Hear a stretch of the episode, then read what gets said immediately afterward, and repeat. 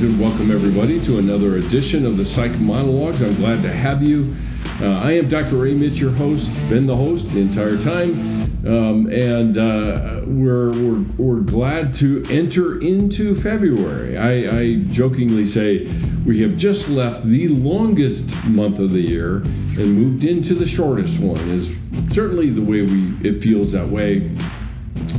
So uh, we are heading into, or actually we're landing the last of a series, and we'll get into that in a second. Uh, just to give you some idea of what it is that you've tuned into, maybe you've gotten bribed into coming into this thing. I certainly hope that that uh, um, what I have to say and the things that we talk about would be relevant to you. So, the Psych Monologues, it's a podcast that actually talks about, looks at what I call the intersection of faith, psychology, and spiritual formation. And for a lot of people of faith, they see psychology as antagonistic to their faith, and yet I think it has a lot to offer us in terms of the realities of how we function and the things that we do and the, the backstory, if you will, of the things that we experience. So, that being said, we're going to talk about that in light of how we how we participate in our faith, the journey of faith that we've been on, and we're going to look at those things. So the psych monologues is actually the, the, the, beginning point of the mission to talk about such things. And then it has grown into a bigger organization called Stained Glass International. Um, and SGI, as I call it, its mission is to equip, encourage, and, and um, empower the next generation of Christians to live an authentic, uh, uh, live authentically, sorry about that, to live authentically in relationship to Jesus, others, and themselves. And ultimately, our ultimate overriding goal is to develop uh, what I call outposts for the heart and communities for the soul. Someplace, someplace safe, and place can be a location, it can be you know, a conversation. It can be a lot of different things where it's safe to take our armor off, it's safe to take our masks off, and to be known as we are. Now, that can be extremely threatening. I understand that. I think everybody feels that way because we feel like our vulnerability is a, an invitation to be taken advantage of, or it's a weakness rather than out of that vulnerability, our connection with one another grows into our connection with our God and, and with Jesus Himself. So pull up a chair, get comfortable, relax, get something to, to drink, to sip on. If you're in the car and you're listening to this, don't take your, eye, eyes off the road or hands off the wheel. Uh, you could reverse those, and I don't know how that would work. Um, but hopefully, we'll talk about the things about where you live how you think, what you're feeling about living this life this way, uh, and the things that are that really are important. And where we have left off is uh, episode 20, 122 and 123. We left off talking about forgiveness and repentance. And forgiveness I looked at and spent some time talking about, and some of the distortions we actually carry with us about that in terms of forgiveness and and we looked at what's the difference between genuine and superficial forgiveness and then also the idea that that forgiveness is is gotten confused and people think that it's a decision only. And then if i make that decision then i will live a different life or we i'll feel differently about the person i'm forgiving or whatever that might be. And and there's a process that has to be undertaken as well.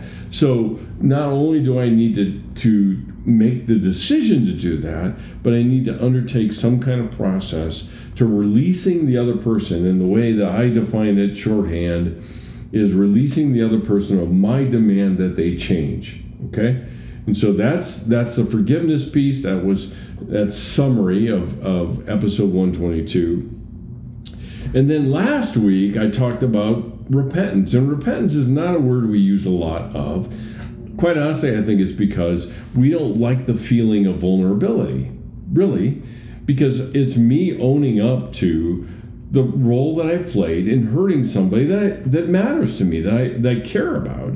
And I don't like to own up to that. I'd rather kind of spread the responsibility rather than just say, I blew it. I I blew it. I said something insensitive. I did something very uh, cruel or hurtful, and I own that. And and now I set my sights on making some changes. So we looked at repentance in light of genuine and superficial as well, because oftentimes we can just say I'm sorry and check the box, and the other person says no worries and we're off to the races again, only for it to happen again. And that's where the problem comes in. And that is what superficial repentance looks like.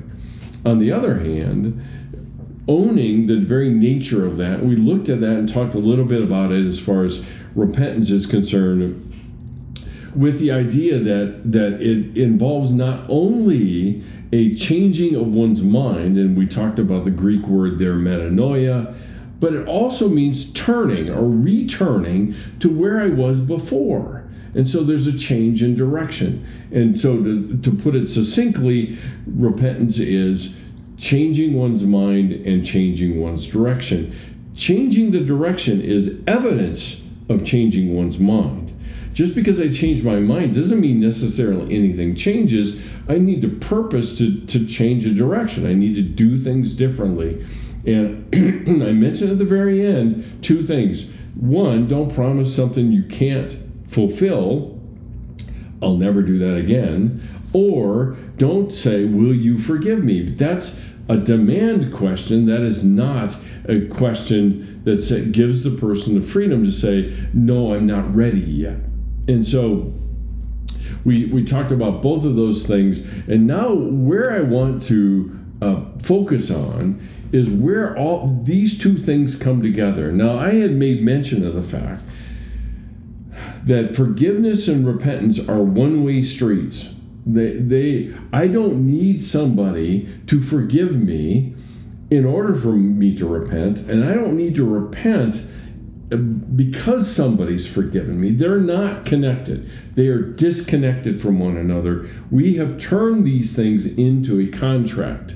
So if I if I repent, then you'll forgive, right? So it, it's kind of this this trade, and what I called in in the forgiveness episode, what I called quid pro quo. This for that. I will give you my repentance if you give me my forgiveness or your forgiveness. It can't work that way. It can't, and not to mention the fact that is not even biblical because we are to follow God in our forgiveness and that we were forgiven even while we were still enemies of His. We were forgiven. And so that forgiveness makes it possible for freedom to choose, even choose wrongly. That's not desired, obviously but to choose wrongly, which means there is power behind choosing rightly, right? So, and that's the beauty of freedom is that if somebody has the freedom to choose both things, not just one, but both things, then when they choose the thing that repairs our relationship, is which is what I want to talk about tonight, then it's a big deal because they have chosen to do that. So, that being said, let me let me lay some groundwork here in talking about reconciliation because reconciliation takes two. As the old saying goes, it takes two to tango. It takes two to accomplish reconciliation, which means one at least one thing, and that is is that the other person has no intent on changing their behavior, or they don't believe that they have done anything to harm you, then reconciliation is not going to occur. And that there's a lot about that that, feels intolerable to us. And part of the intolerability, if you want to put it that way, is because of our contractual thinking. God make it made it possible for us to reconcile us to him because of his choice to forgive us. He made it possible. That does not guarantee the outcome, as evidenced by a lot of people in our lives and examples that we can see. Is people don't choose to reconcile with God. And but his forgiveness still stands. It's not changed in any way, shape, or form. So reconciliation takes two. And this is where usually what I say is that forgiveness is a unilateral process, a one-way street, and and repentance is a one-way street. And where do they meet? And they meet in the center at reconciliation. And that's how this works. If we can separate those two things apart, then reconciliation hangs on whether or not both people are willing to do that. If they are, praise God, good stuff will happen. It doesn't mean it will go back to normal, which we'll talk about in a second.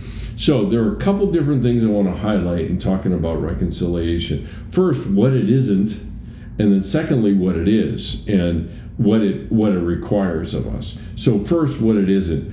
It is not, okay? And let's be let me be really really clear. It is not the return to whatever normal was.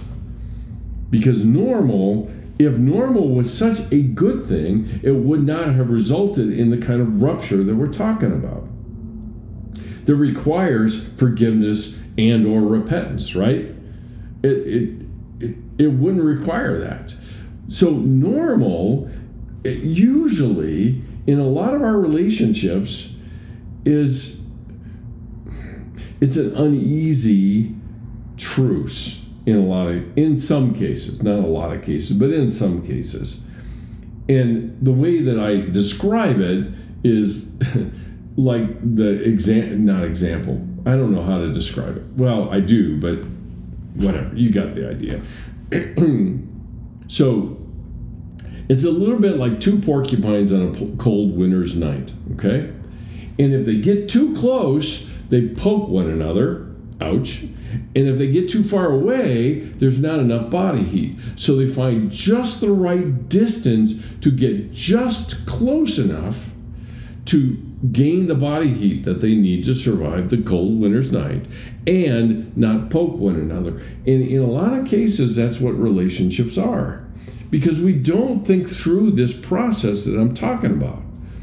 And, and reconciliation potentially, and that's a key term, potentially makes it possible for us to return to a new normal where boundaries are reset. And if you wonder what I mean by that, it's going back to some of the things I talked about in uh, the episode before. I forget which one it is with boundaries but it's setting a new standard for relating to one another. I wouldn't call it a new normal because there really isn't such a thing as normal. It's too dynamic. I mean, whatever normal is, it's awful. I quite honestly, it's very awful that word because it creates a standard that doesn't exist. Humans are way too dynamic. Things change too much to say, well, this is normal no, I, it's going to change, right? So it's not returning to normal. It, that is not what reconciliation means. And it, it is not a matter of, okay, everything's good now, right? We're good. Well, maybe. I, reconciliation done, done well may take a period of time of unease and not good. And, and let's remember, good is not the ultimate good. I mean, it isn't. It's it it's something that we that we say to say now I can go on about my business and, and if I do it again, I do it again and whatever. So it's not good.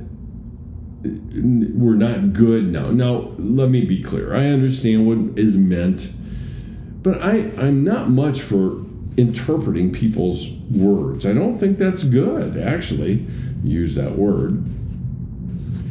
I, I think it's a matter of let's be clear. And just saying something's good doesn't isn't terribly clear in this case. So we're good now, no. We're trying to reset the table here so that our our rules of engagement, how we in excuse me, how we interact with one another is is different. It's going to be different. Now, could that become the norm or the normal at a later point in time? Yeah, hopefully that would be a good thing, right? So it's not a matter of everything is good now, right? The second, the third thing is, is what it isn't is okay. Now I can just forget about it. I can go on about my business and I don't have to remember anything. No, I, I actually think that we need to remember what exactly happened so that we can make the changes that we need to. And then lastly, what it isn't is is going back to the way things were before with the boundaries and the vague expectations and the unclear things that we tend to say. And and each person kind of saying well i'm not going to check on that because i don't want to press in too much and i don't want to make waves. There's always that phrase right? I, I don't want to just kind of uh, make things unsettled again.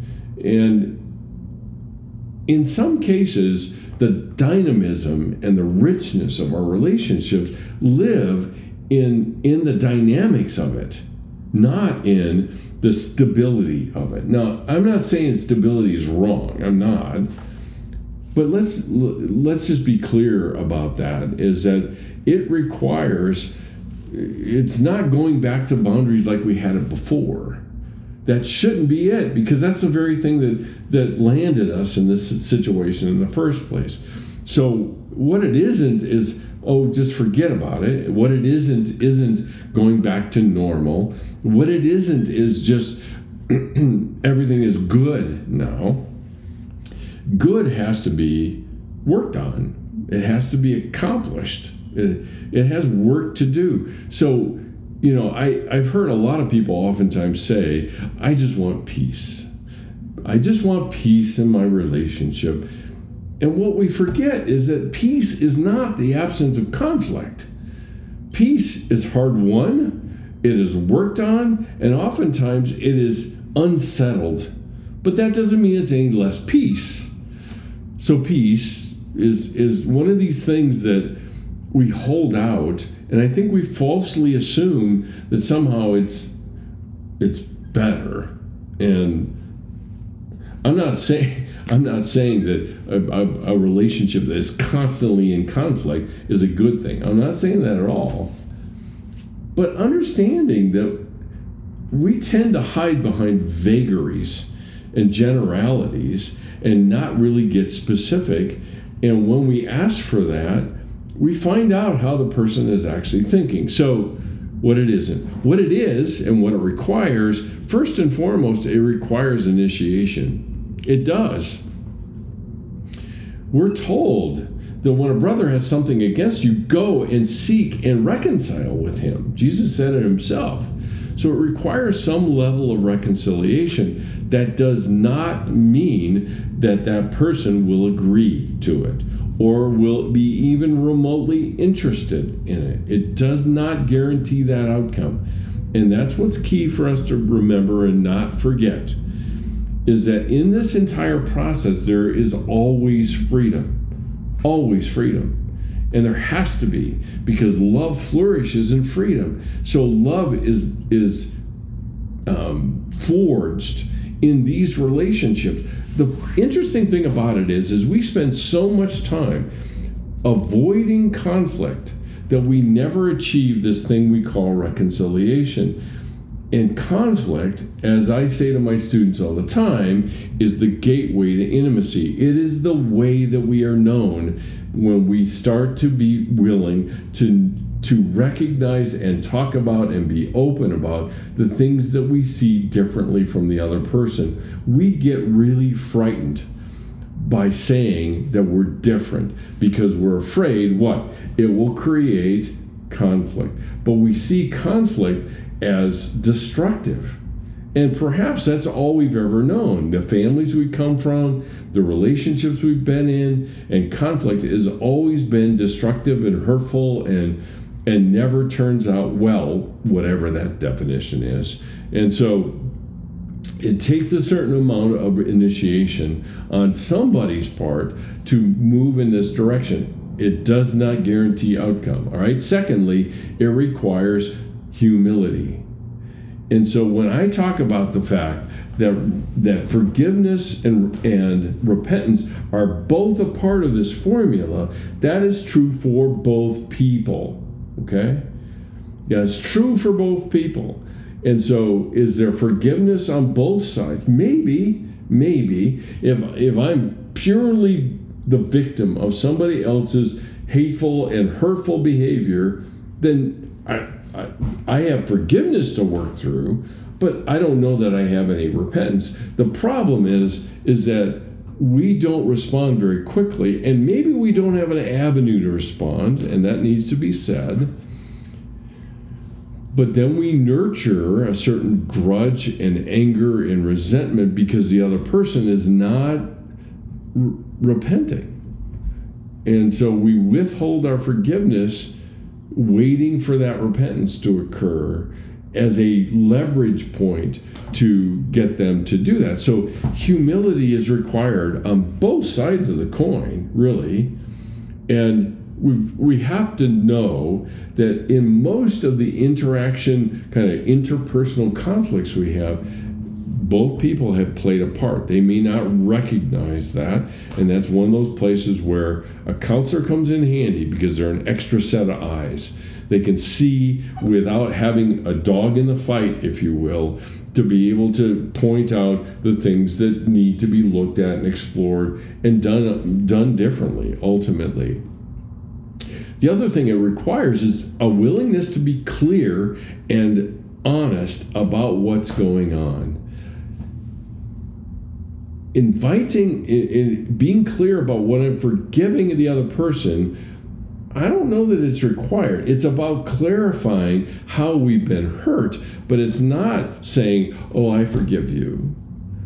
Because I, I don't know what purpose that serves. I think our behavior will show that we've forgiven them. And I think it will show in this example that I want to take. So we have to be clear. We have to be willing to clarify how we've been hurt, not to confront in order to change behavior. And at any point in time over the years of talking to people and they want to confront the person that has hurt them, to what end? to extract a repentance, and how free is that going to be?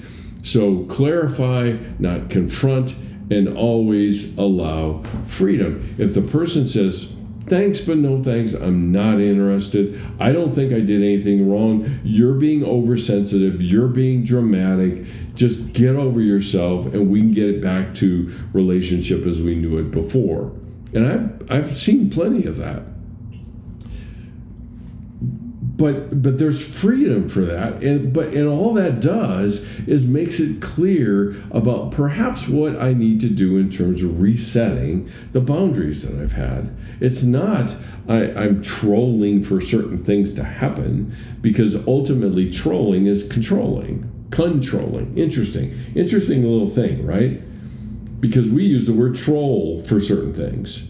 Even in social media people troll the other person right but control is actually exercising and limiting freedom in order to get a desired result. So, the prime example, and, and it's interesting that I, I, do a video this time around because the prime example is actually pictured in, in this in this uh, picture I have behind me. My wife was kind enough to give me a present, and that was to frame uh, one of Rembrandt's uh, pictures or paintings, not pictures, paintings of what is returned was uh, referred to as the return of the prodigal. And I have this in my office here at home at the Northern Command Center, and I also have it at the at my office at school. You can call that the Western Command Center um, way bigger, but it is a prime example of what it is I'm talking about about all three of these processes. Because when you look at the example that Jesus gave of the prodigal, it is the culmination of three different parables, all talking about lost things.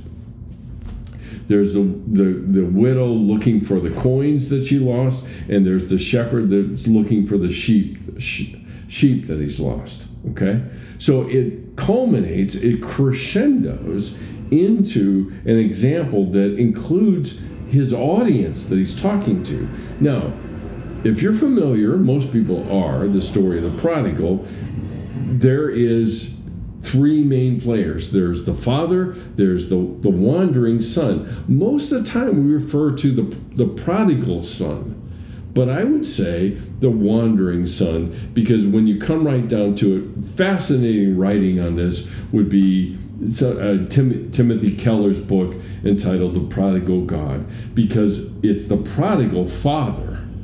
The prodigal doesn't mean wayward. Prodigal means lavish and extravagant in in the spending. So we've got the father, we've got the wandering son, and then we've got the elder son. And let's set the context here because the son, the the younger son, why is it the younger always gets this reputation? But the younger son comes up to his father and says, basically, he says, "I wish you were dead. I want my inheritance now." As if you're dead, and and his father complies. And the, at first blush, we look at that and say, "Why? You're you're just enabling this." But see, it goes back to something I said earlier in terms of freedom. And so the father complies, liquidates his estate, and gives the inheritance to his son. And his son goes off, we're told, to a far country and wasting his money on wine, women, and song, for lack of a better way to put it. He wastes all of his riches. And we're told that finally he runs out and he says, I, I don't have any money. How do I make some money? Well, I'll, I'll kind of um, I'll sell myself to somebody else watching their pigs. Remember, in this Jewish culture, pigs are not a good thing to hang out with. And he's sitting there watching the pigs have all they want to eat, having having basically a lunch with them and saying, Man, I could get into that kind of meal too because I'm so hungry. I don't really care what I'm eating.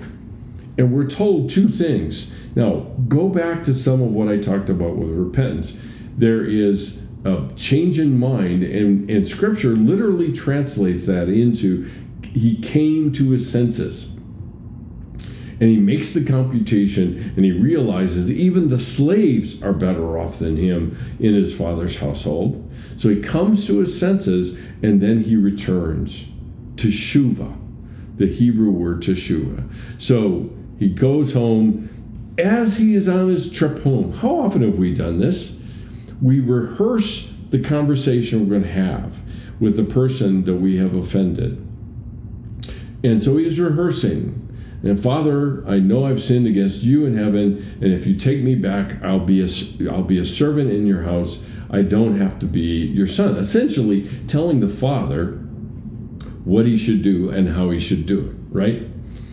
And when he comes home, as he is coming home, we're told that the father sees him from afar, from far off. Now, how does that happen?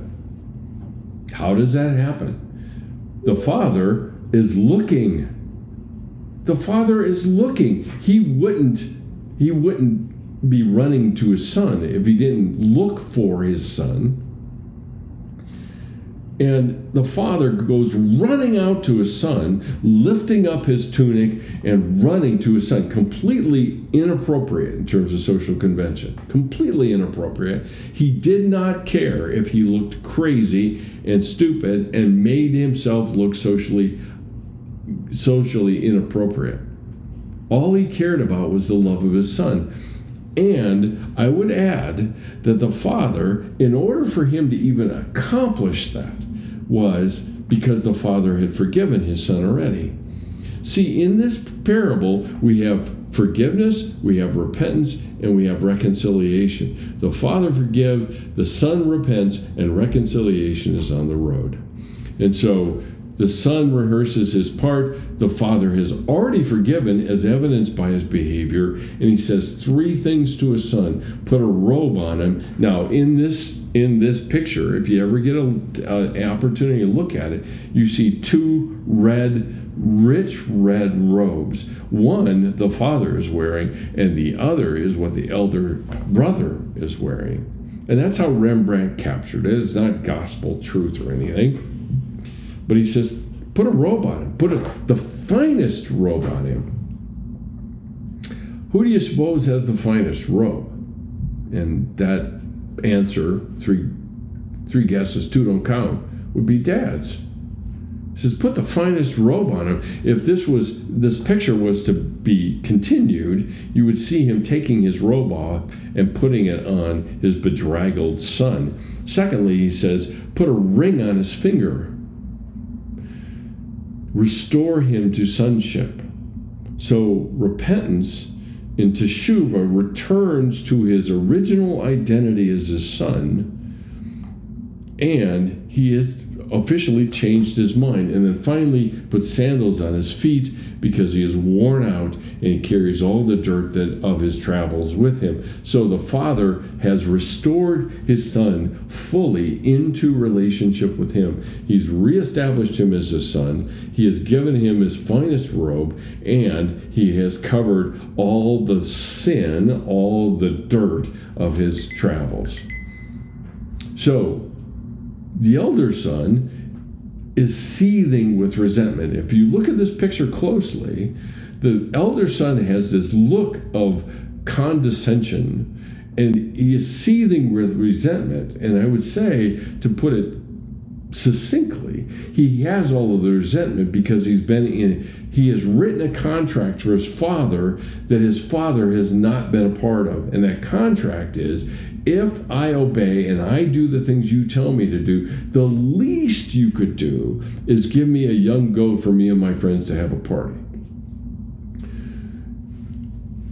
And that's that that's the contract, right? And dad has not complied with that. Dad goes out to him and he, the elder brother says, "That boy that you brought back and and goes on to rail about his younger brother he's gone out of his way to do all of these things. And how often do we do this with god? We we write a contract with him or we kind of see this magic code right?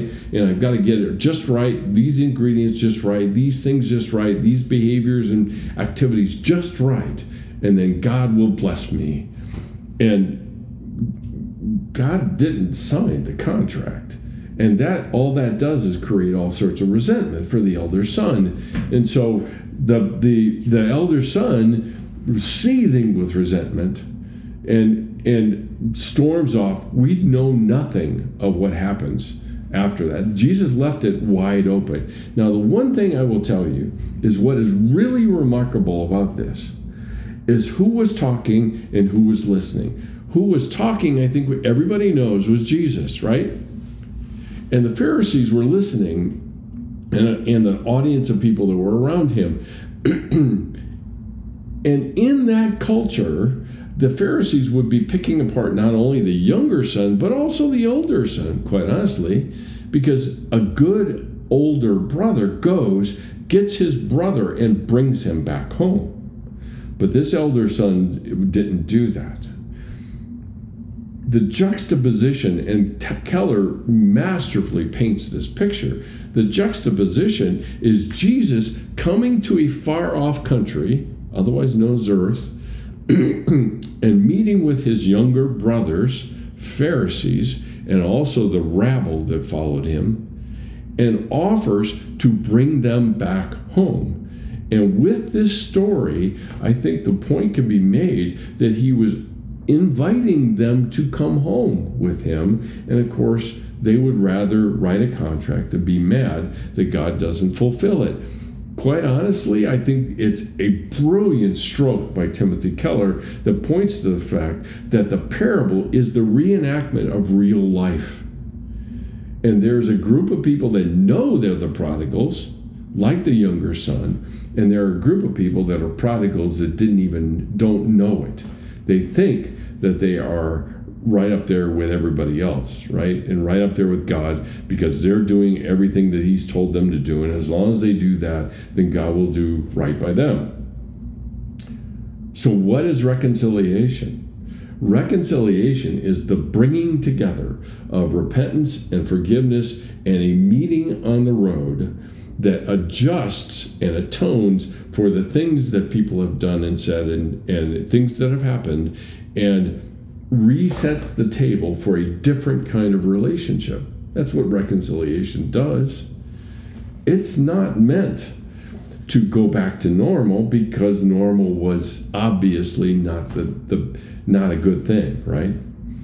So reconciliation takes work, and ironically, just like repentance and forgiveness, it takes a decision, the initiative to, to reconcile, but then there's a process. And sometimes it's a longer process that requires re- the, the process of reconciliation requires the humility and the willingness to take ownership of that which we have parts that we have played. That's what reconciliation is. And so the complete package inevitably includes forgiveness, reconciliation, or forgiveness, repentance, and reconciliation. It is not forgiveness and reconciliation, it is three things, not two. And that was my point at the very beginning. So, if there's anything about the things that I've referred to about forgiveness or re- repentance that you're unsure about or you, you want to hear more, more detail, go back and take a listen to those episodes. Um, and and hopefully that will bring this whole picture together because it is pictured in that picture the whole picture is is there of forgiveness and repentance and reconciliation so that's it for tonight. Thanks for joining me. A few end of, of program kind of reminders. If you have questions or the things that I've brought up, kind of um, you, you, have an example or there's something that, that sticks in your craw, that's what we say in Indiana at least, and you want more clarification or thought or explanation, DM me on Instagram or use the the uh, Q&A box at, on the website at drmitsch.com. You're more than welcome to do that and I I will be I check that on a semi-regular basis so that if there's anything that comes up there that I I can talk about on the on the podcast, I certainly will do that.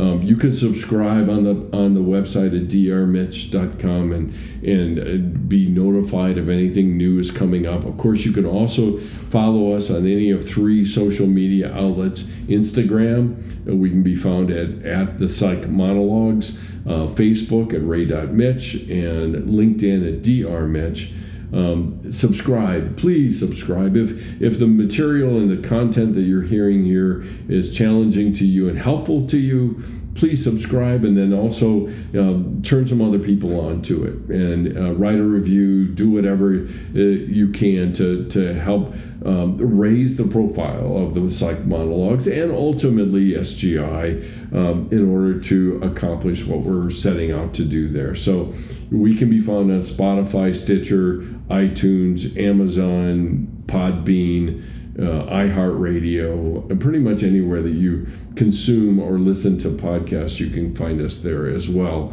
Um, if if you want to partner with us, we would be I would be the most not the most I would be most grateful and appreciative of your partnership with us to continue to grow the scholarship fund and the mission fund for SGI. The scholarship fund is for students to participate in the silent retreat that we put on every year. We put three on each year. We do one in the fall, one in the spring, and then we do an alum uh, for CCU alums or other people. I'm not opposed to doing that. I would encourage anybody from other universities that have already graduated and they want to get, participate in a silent retreat, like the way we do it. Um, because we do it a little bit differently than I think the typical silent retreat would be, or the traditions of silent silence and solitude. But if you're interested and you want to partner with us, we'd be ever so grateful. Your gifts and contributions are tax deductible.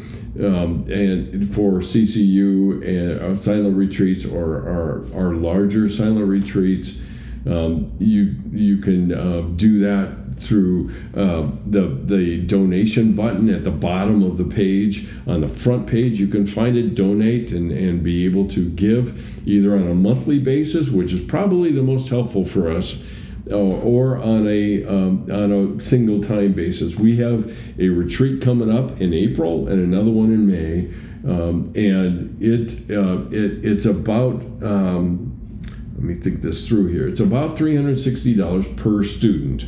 Uh, to pay for it. Um, enrolled students at CCU get a, get a subsidy from from Colorado Christian University, but our alums don't, and they they're scrapping because they're going through grad school or they're just starting out their careers or whatever that might be. So any contribution would be most helpful to support uh, students or newly graduated students to participate in a unusual retreat, silence and solitude if you'd rather make a physical check, you can certainly do that. Make it out to Stained Glass International or SGI. Uh, and send it to the address with the same same name as Stained Glass International to PO Box 160 East Lake, Colorado 80614. So if you want to send it to us, you can send it to Stained Glass International PO Box 160 East Lake, Colorado 80614. So that's it for tonight. Thank you so much for taking some time out of your busy schedule to listen and um, uh, consider and prayerfully consider some of the things that we're talking about as far as relationships and your relationship with not only yourself but also with God and others and what that looks like and if there's changes that need to be made perhaps there are plenty of things here hopefully that will be of encouragement and help you through to that end. So, again, thanks for joining me. And as always, love you later. Bye.